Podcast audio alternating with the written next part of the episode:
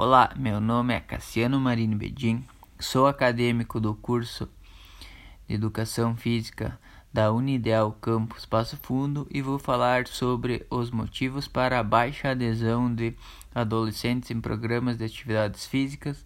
São eles a falta de tempo ou outras prioridades, problemas de saúde, cansaço, preguiça ou desmotivação, problemas na prática falta de resultados, a falta de expressões para praticar. Motivos econômicos.